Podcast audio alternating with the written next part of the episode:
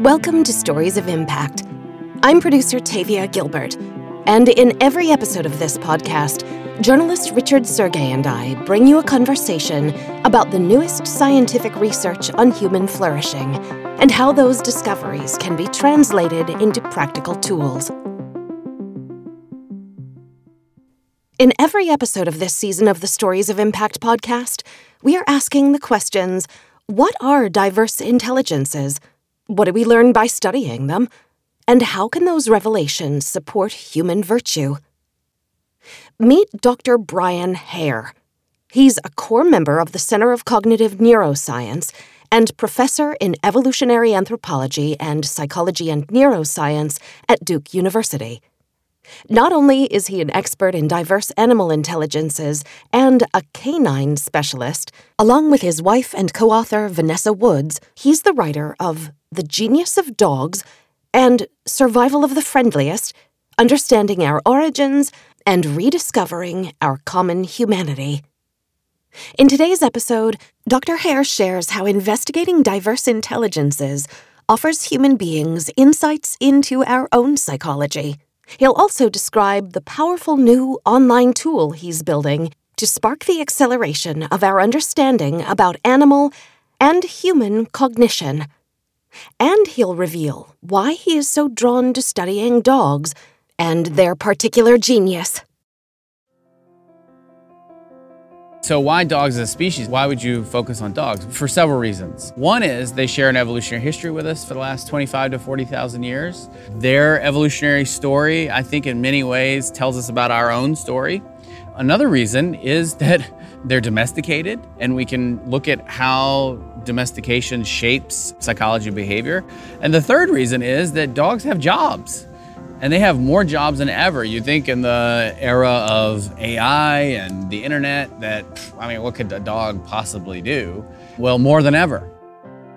There are dogs that are helping detect endangered animals. There are dogs that are helping people with mental and physical disabilities. There are dogs that are checking for bed bugs, finding cancers, anything that involves detecting some kind of olfactory signal all of those things put together, understanding our evolution, understanding the effect of domestication, and the fact that they have jobs, makes dogs really one of the most interesting and important species to study. So, are those different cognitive skills that are important for different jobs that dogs do? Is that something they just learn and are trained, or is it something that they are born with, bred for? And it's going to be both. There's tremendous debate about where dogs evolved whether it was multiple events, but we do know that it was before there was agriculture. So it was interactions with hunter gatherers that led to the evolution of dogs, which is fascinating because the normal story we tell is let's take some wolf puppies and turn them into dogs. I mean, that just doesn't make any sense anymore if you're talking about hunter gatherers because wolves and humans were in direct competition for the same food. Not to mention, when you're hunting and gathering, you're going to leave wolves with your children. Like, that doesn't make much sense. So it had to be something else imagine that as humans start living at higher density, what do we do amazingly well is create garbage. And the garbage that we create is a new ecological niche. So if you're a wolf that can sneak in and get close and take advantage of the resources that humans are producing as we start living at higher density, ooh, you no longer have to get kicked in the face and chase whatever you eat. It's going to be a reliable, sustainable source of food. The selection, though, that's going to be acting on you is you're no longer afraid of humans, you're attracted to humans. So, what we think happened is over many generations, there was this really strong selection for attraction to humans and friendliness and a lack of aggression. That's the hypothesis. Probably the reason I study animal psychology is because of my pet dog growing up. His name was Oreo. And, you know, just like every dog owner, He'd look deeply into your eyes, and you'd look deeply into his eyes, and you'd want to know what he was thinking. This is my guy now. His name's Congo. Same thing. How what's going on through his his mind, and how does he think about us, and you know how does he solve problems? That's what endlessly fascinates me. I think a lot of people think about um, intelligence as something you either have or you don't have, or you got a lot or a little of.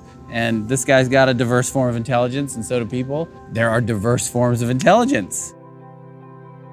Most people, when they think about dog intelligence, they're going to immediately go to breed differences. They're going to say, oh, breeds, you know, different groups of dogs that we call breeds are going to tell us a lot about dog intelligence.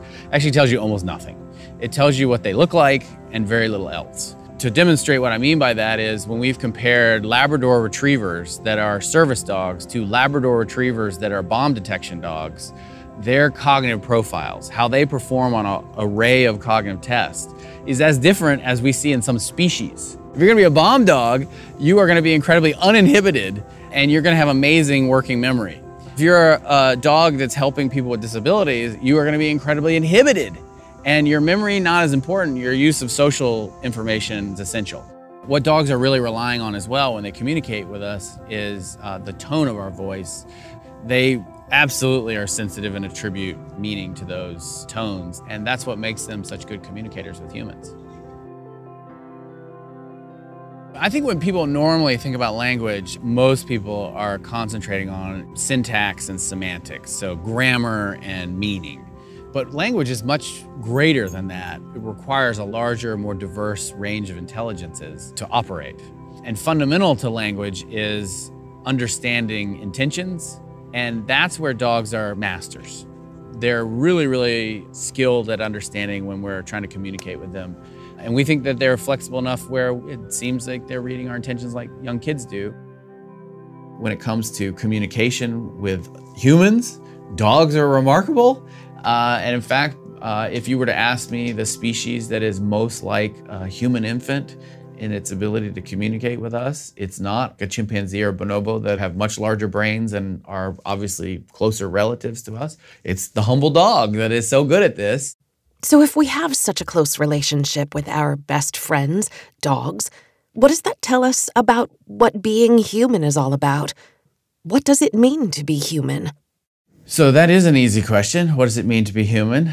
Um, I don't typically ask the question, what does it mean to be human? I ask the question, what makes us human? You know, of course, understanding what it is that makes us human has everything to do with what it means to be human. Animals often have answers for us. The types of answers may be something about how we develop, it might be because we share an ancestor. It might be that animals can help us answer why natural selection or evolution would have favored the thing that we're interested in explaining. In each of those cases, animals can help us understand all of those things. There's so many questions that animals help us understand about ourselves. It can be everything from how we develop to when did the thing that we're trying to understand in ourselves first appear? Is it something that's only in our species or it's in lots of species? How does it work? Mm-hmm. You know, what, what's it good for? What's the function? How does it help survival and reproduction. So animals have something to say about all those questions. You can take it back to uh, the original discoveries of Jane Goodall. People arguing about, oh, well, what it is to be human is we make tools, and we're the only species that makes tools. Well, that's not true. Once you do figure out what it is that's human, how did it happen? What was the process? The fact that lots of animals use tools is an amazing opportunity because you can look at what is it that makes all those species that use tools and make tools different from all those that don't. And because it's happened repeatedly, it gives you a big chance to test some ideas. But right now, we haven't been able to do that because that requires large numbers of people working together. Often, the first thing I have to do is explain how could animals teach us anything about ourselves because we seem so different. Darwin obviously played an important role because he's the first to say, listen, I think the distance between human and animal psychology is not what philosophers and others have imagined. There is a bridge between human and non human psychology. The origin of species really was all about trying to understand humanity and the evolution of our species. So, uh, obviously, uh, Darwin is the beginning of everything for us. The challenge he had, though, for the purpose of the things that we do, is psychology didn't exist as a field. And so he was trying to think about human psychology when there was no psychology. So, really, he was before his time uh, in many ways.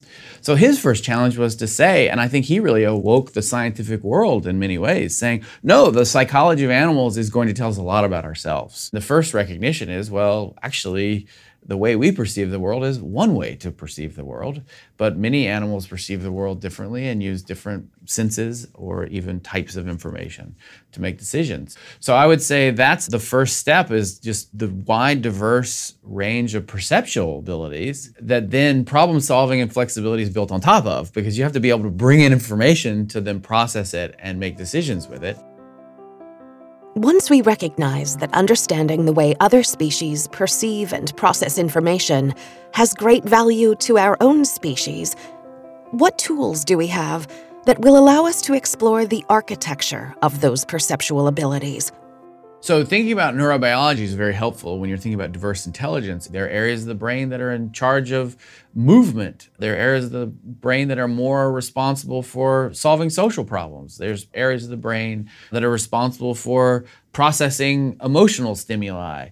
And so, that's not what you would you know necessarily think if oh there was just sort of one measure of intelligence. Instead these different parts of our brain while they form a really a gorgeously connected network that can interact and integrate all this different information there are really different skills and talents of these different regions. Animals help us first of all interpret and discover that different neural architecture and neurobiology often helps us think of hypotheses that we can then test about why different animals may behave the way that they do. When people began comparing animals to humans, the assumption was sort of if you're bigger and look more like a human, you're probably going to be more intelligent.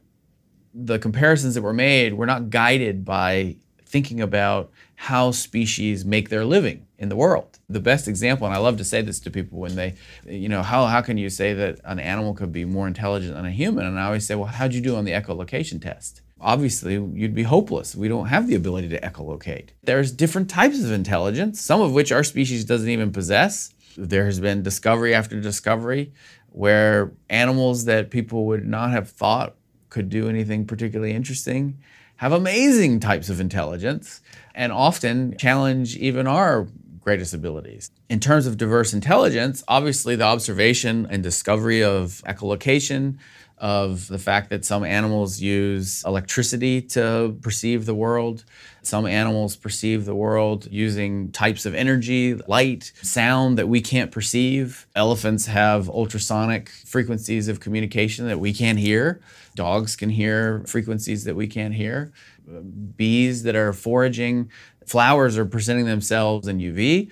Uh, we can't see it, but uh, animals that are pollinating those flowers do. What that paints in stark relief is there are diverse intelligence. There are different forms of intelligence on this planet.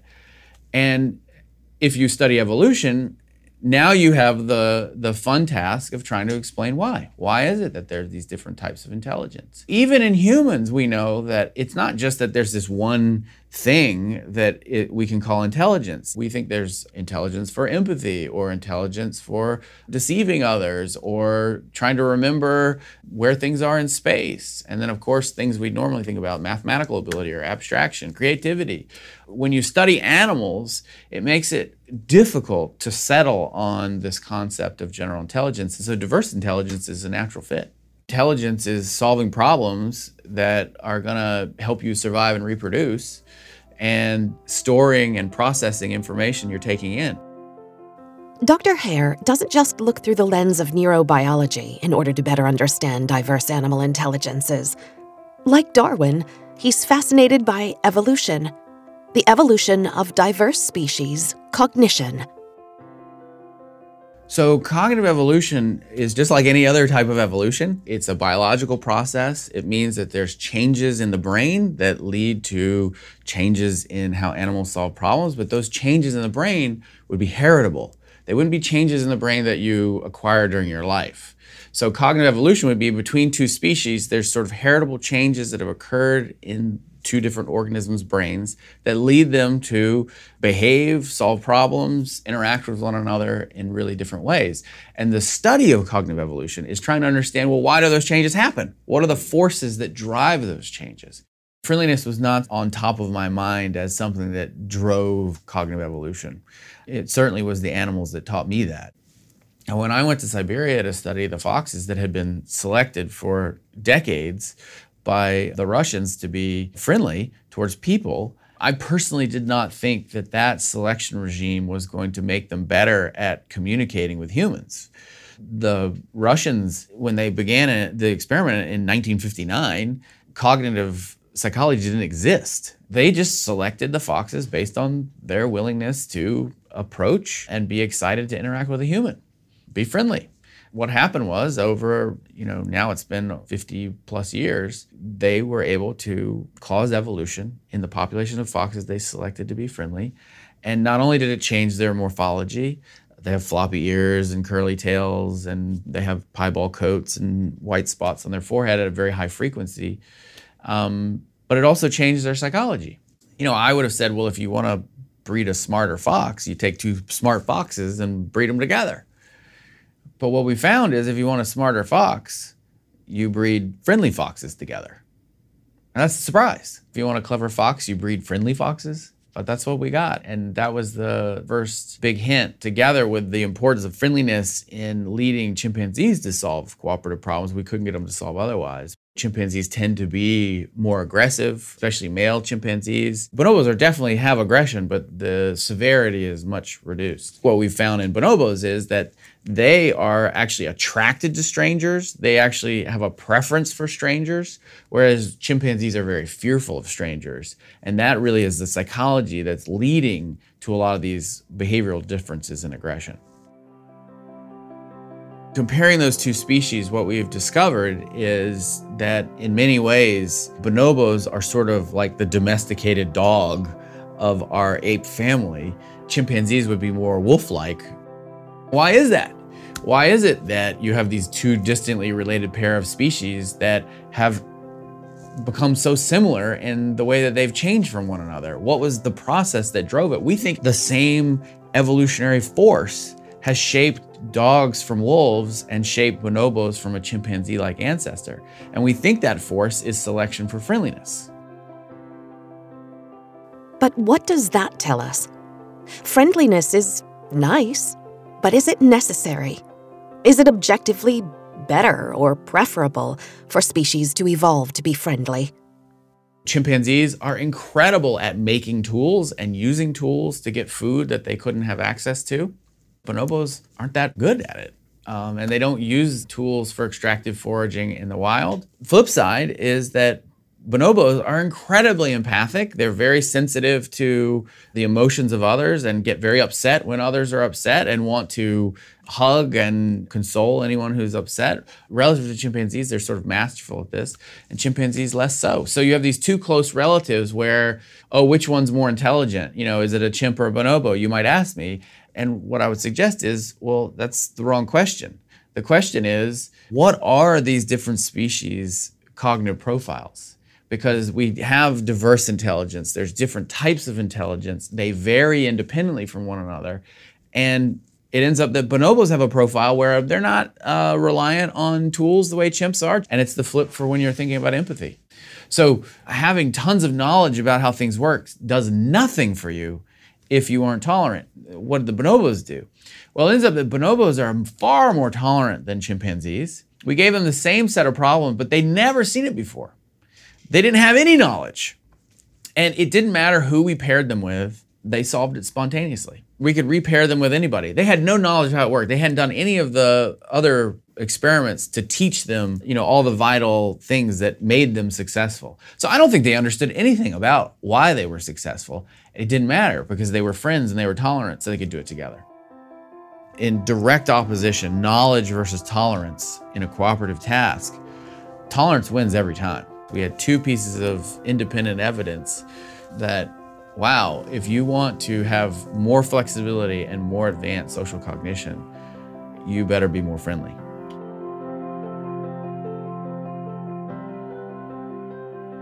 Dr. Hare is not only eager to share his findings, he's even more enthusiastic about learning from other scientists what they have discovered about the species they study.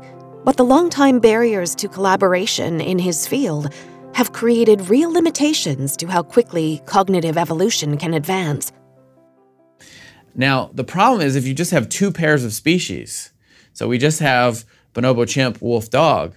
That's not a powerful enough test to really look at is it really friendliness that's doing this? We need to have dozens of pairs of species like this that are sort of independent measures of evolution so that we can look at okay, so every time we have sort of these traits that look like domestication in a variety of different species, okay, it really is that friendliness is what's driving this. Then we know, okay, so when you have selection for friendliness, you get this set of traits that we see in bonobos and dogs. Every university has zero to one people who studies animal psychology. So it's very hard if you're doing comparative cognition. You're comparing different species to one another, but you're the only person there. Um, who you're going to compare with? So the second problem is where are the animals to test?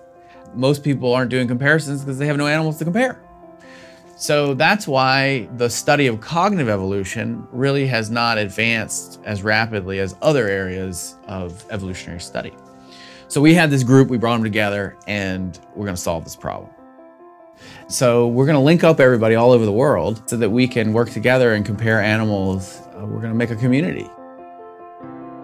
The goal is to bring together resources that are all over the planet that one single researcher never could bring to bear to some of the most interesting questions that we face if we want to understand how intelligence evolves and if we want to identify unique and new types of intelligence. I don't know why, but we just really haven't done it before. In, in our field, unlike, say, physics or genetics, where lots of people work together on, on a big project that they could never accomplish on their own, in our field, that really hasn't been the tradition.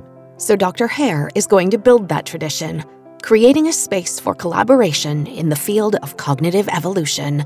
Yeah, so it's going to be an online tool um, so that people can uh, find each other and collaborate, and we're going to pool people's resources together so we can answer a whole bunch of questions we couldn't otherwise. It is a multidisciplinary approach because we're going to be able to look at evolutionary questions, psychological questions, uh, potentially even questions that are relevant to culture and language.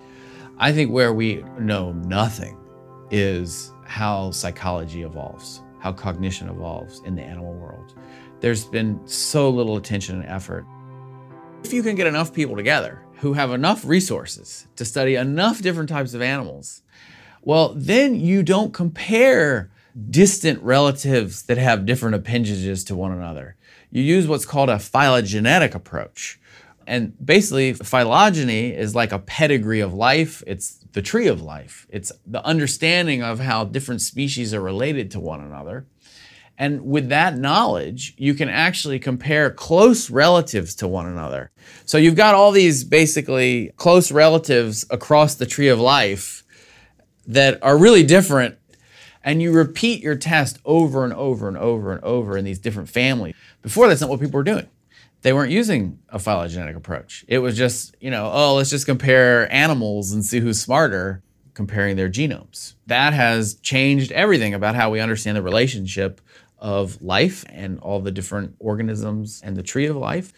But it also sets up this amazing opportunity to look at how different families of animals have evolved relative to one another. And the big surprise is that these large, hairy animals bonobo chimpanzee that look like gorillas actually are more closely related to us than they are the thing that they look more like. That's the power of phylogeny is we can test these hypotheses about how psychology evolves by looking at lots of sets of close relatives all across the tree of life. By using this approach, we can say, all right, well, I think social complexity is what's driven cognitive evolution.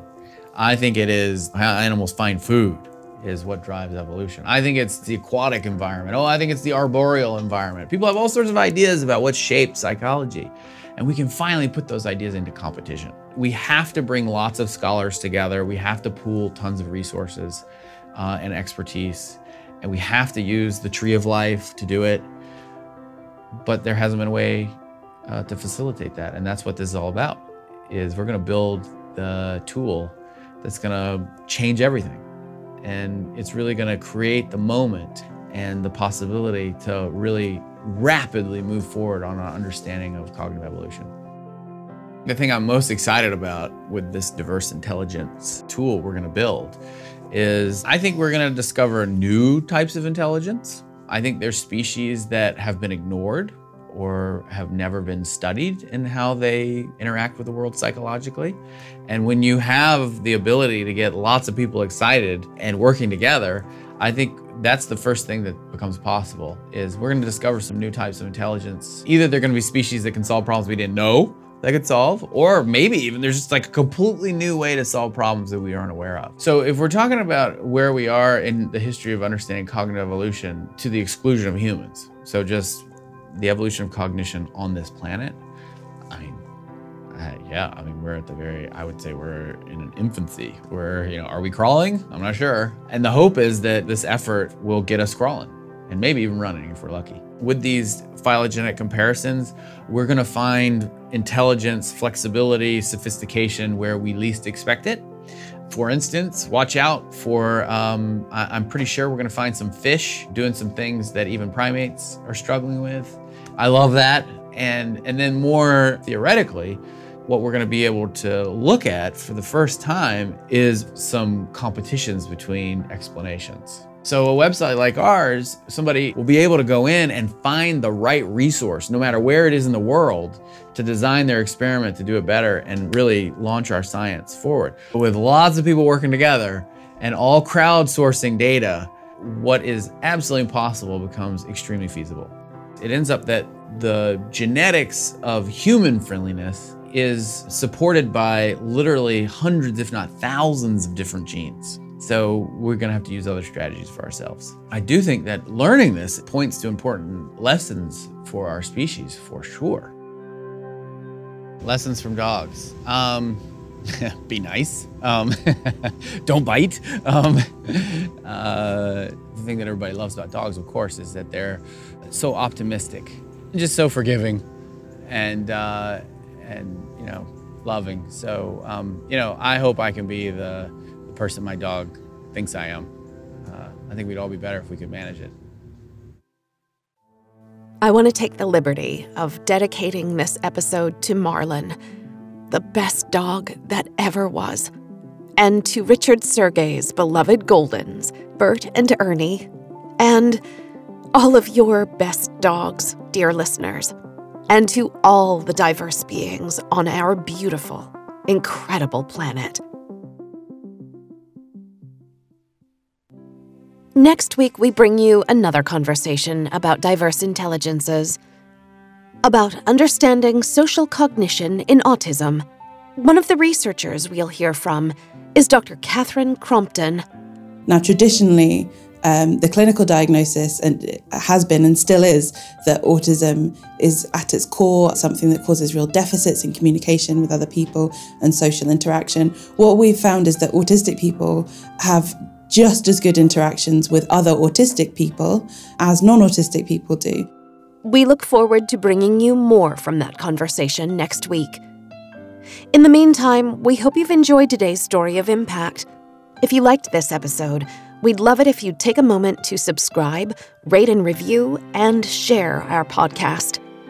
And remember, for more stories and videos, please visit storiesofimpact.org. This has been the Stories of Impact podcast with Richard Sergay and Tavia Gilbert.